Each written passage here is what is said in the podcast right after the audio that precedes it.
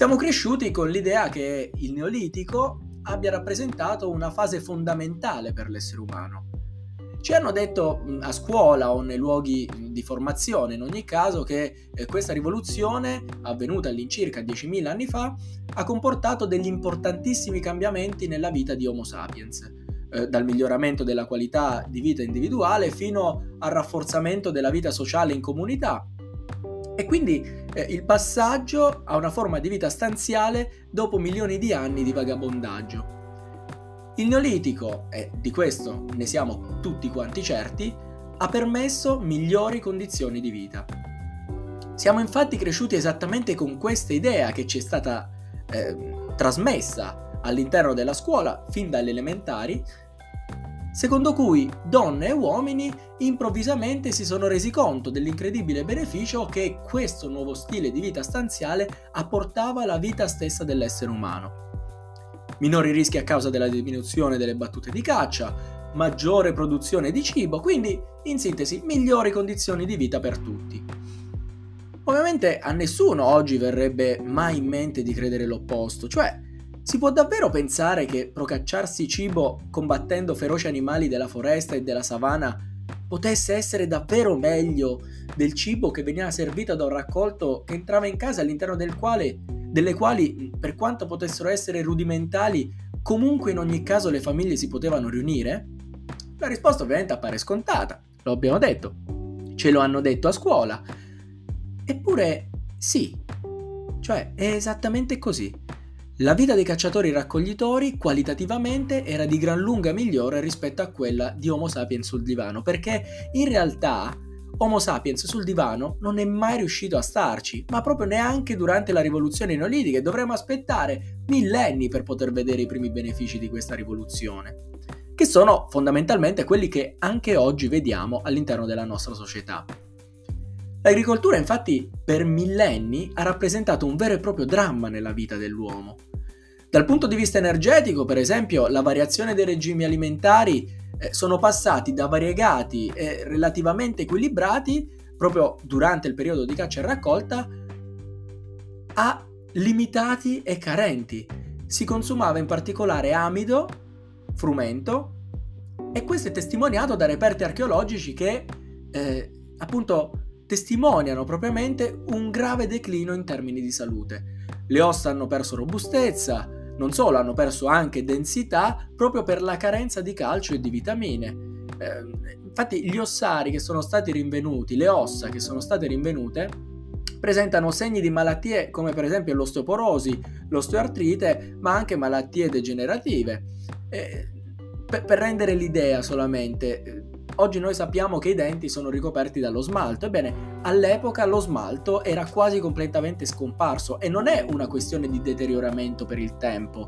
ma in realtà era proprio che lo smalto era scomparso a causa dell'eccessivo consumo di amido che non veniva compensato da tutta una serie di eh, vitamine eh, ulteriori che dovevano essere acquisite. Ma non solo le malattie, perché in realtà anche l'aspetto fisico di Homo sapiens era cambiato. Per rendere l'idea,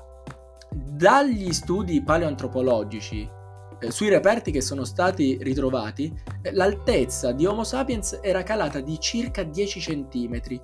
e molti scheletri presentavano delle deformità che non erano dovute a combattimenti con animali che in ogni caso durante la rivoluzione neolitica continuavano ad esserci, o comunque non erano dovuti a incidenti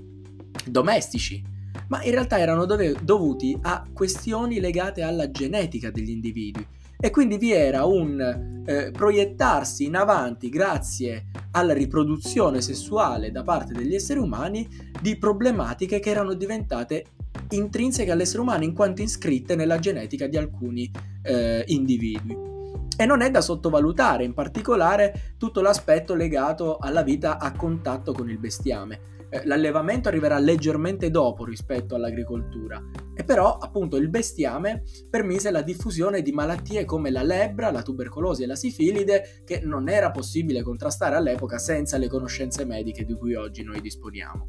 Ma non solo, eh, l'intrusione nella vita familiare del bestiame e in generale degli animali avevano portato anche a una contaminazione delle acque e della terra eh, proprio attraverso i liquami, eh, quindi eh, attraverso i bisogni eh, fisici, eh, fisiologici che gli animali avevano, che avevano appunto inquinato totalmente i campi all'interno dei quali venivano eh, coltivate le colture attraverso cui poi ci si doveva cibare. E in particolare vi era una grande diffusione di zecche e di parassiti che ovviamente davano dei gravi problemi alla salute. E quindi noi fondamentalmente a scuola siamo stati abituati a una sorta di favola della rivoluzione neolitica, perché la rivoluzione neolitica è tutt'altro rispetto a quello che ci è stato raccontato. Eh, questa esperienza, in realtà, quella della rivoluzione neolitica, è stato un vero e proprio trauma, è stata una vera e propria esis- esperienza traumatica per l'essere umano, che sì, crebbe demograficamente, a scapito però di condizioni igieniche che in passato erano anche ottimali sotto certi punti di vista. Però questa crescita demografica non ci deve in qualche modo eh, ingannare perché è stata una crescita demografica eh, lineare e molto lenta perché spesso i bambini non riuscivano a superare l'infanzia proprio a causa di gravi malattie che eh, contraevano nell'ambiente familiare.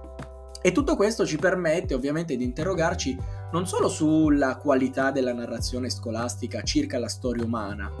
ma anche su altre importanti questioni, come per esempio perché in ogni caso l'essere umano preferì la vita sedentaria a una vita nomade, che garantiva degli standard qualitativamente migliori rispetto alla vita sedentaria. Cioè, non avrebbero comunque potuto continuare la vita nomade che era stata condotta fin lì? Giustamente questo rimette in discussione un po' l'evoluzione sociale dell'essere umano. Cioè, noi siamo effettivamente sicuri che sia stata proprio la rivoluzione neolitica a dare il là alla vita sedentaria dell'essere umano?